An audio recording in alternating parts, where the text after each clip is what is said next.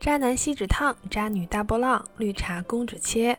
这句话想想看，都是前两年的流行语了，听起来已经开始有时代感了。不过最近啊，最后一种公主切发型，据说在欧美又火了起来，在日本 Twitter 上还上了热搜。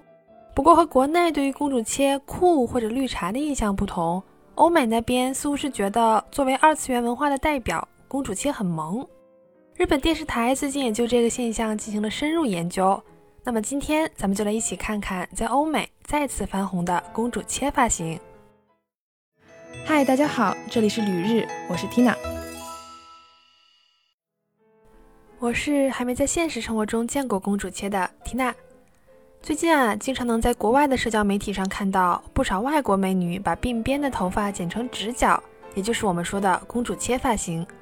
公主切也叫姬发式，姬就是日本古代的公主。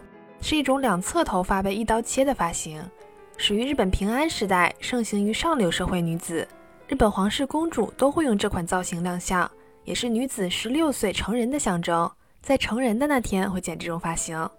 这个发型的特点就是精致、古典、神秘。不过这个发型啊，在欧美火起来的原因可与这毫不相干。电视台采访了山野美容艺术短期大学的教授富田之子。请他分析为什么欧美女性间突然流行起这种发型来。专家推测啊，这种风潮或许是出于对于卡哇伊文化，也就是萌系文化的憧憬。电视台的调查也发现，如今剪这种头发的欧美女性大多都对日本的动漫、音乐或者二次元文化有所了解。富田教授接着分析说，或许对于喜欢日本卡哇伊文化的外国人来说，日本文化本身就已经成为了萌系文化的代名词。所以就跟日本的动漫洛丽塔文化一样，公主切作为日本独特的文化，在他们眼中也是萌萌的，给可爱加分的效果。就像美国有媒体也称它为 anime hair 动漫发型一样，他们关注的更多的是二次元的风格。而从电视节目的氛围以及网友的反应来看，日本人对欧美女性对于公主切的追捧似乎是赞许的态度。听到这儿，大家可能会想啊，自己国家的文化输出到海外，多好的事儿啊！难道还会有人生气吗？别说，还真有。这里咱们就不得不提起一个名词，叫做文化挪用，或者有时候也叫文化盗用。文化挪用是一个比较模糊的概念，翻译成大白话来说，大概就是强势群体在未经同意的情况下，利用弱势群体的文化来赚钱，并且对于弱势群体造成伤害。这个争论尤其在时尚领域比较多，因为很多传统服饰不仅具有功能性和装饰性。同时也具备丰富的含义，是对于身份认同的一部分。因此，不考虑其内在文化意义就复制这个设计，会破坏整个社群的身份认同感。比如说，印第安人的战冠，就是我们在一些电影或者动画片里经常能看到的一种白色羽毛的头饰，它是具有宗教意义的，被拿来当做单纯的装饰品，就是对于印第安文化的不尊重。还有咱们国内前一段时间流行各种名媛，其中有一种佛缘。会穿着佛教的服饰，海清在寺庙里拍各种照片儿。我相信三观正常的人看到毫无虔诚之心，只是追热点蹭热度的这样对待宗教服饰，肯定会有生气的感觉。同时，文化挪用会造成对于文化原本意义的改变。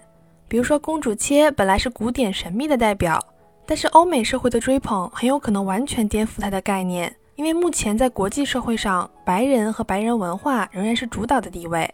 所以，可能以后公主切就意味着萌、二次元，而失去了它典雅的意味。另外，有些人认为文化挪用是一种东方主义，更强调异文化的差异，而不是想要向对方学习这种文化差异。比如说，我的大学有一个美国教授，他来到日本完完全全是出于对日本文化的喜爱。他会说流利的日语，家里收藏着很多和服，对于日本那些传统文化，可能比普通的日本人了解的还要多。他去穿和服，和一个对日本了解非常的刻板化，只是觉得哇，这就是神秘的东方，而去穿一些不合理智、被改的奇奇怪怪的和服，给人的感觉是完全不一样的。最后一个论点就是文化持有者是否同意。在欧美的社交媒体上，就有一个人提出了疑问，说为什么同样都是发型，编黑人脏辫的白人被骂种族歧视，但是公主切却没问题呢？这个本质啊，还是在于文化持有者是否在意。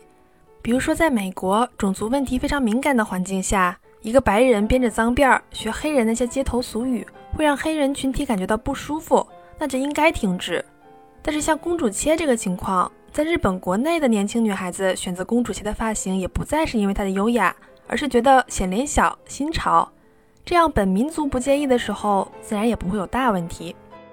以我在网上冲浪的经验来看啊，现在欧美分三种人：真的种族歧视、跟风化妆、穿其他民族服饰被政治正确的人骂的，以及政治正确有的时候有点过于敏感的。从我在国外生活的个人经验，以及和各个国家的朋友聊天的感受来看，有的时候过于敏感一点不是大问题，因为尊重文化差异性的人自然是会理解你的。我们可以用这个时间来判断对方是真心喜欢我们的文化，还是文化挪用者。讲到这儿啊，我也想听听大家的意见。就比如说，社交媒体上看到一个白人穿着旗袍，你是会感到自豪呢，还是会被冒犯到呢？欢迎大家在评论区留下你的看法。好的，感谢大家收听《旅日东京日记》，我是缇娜。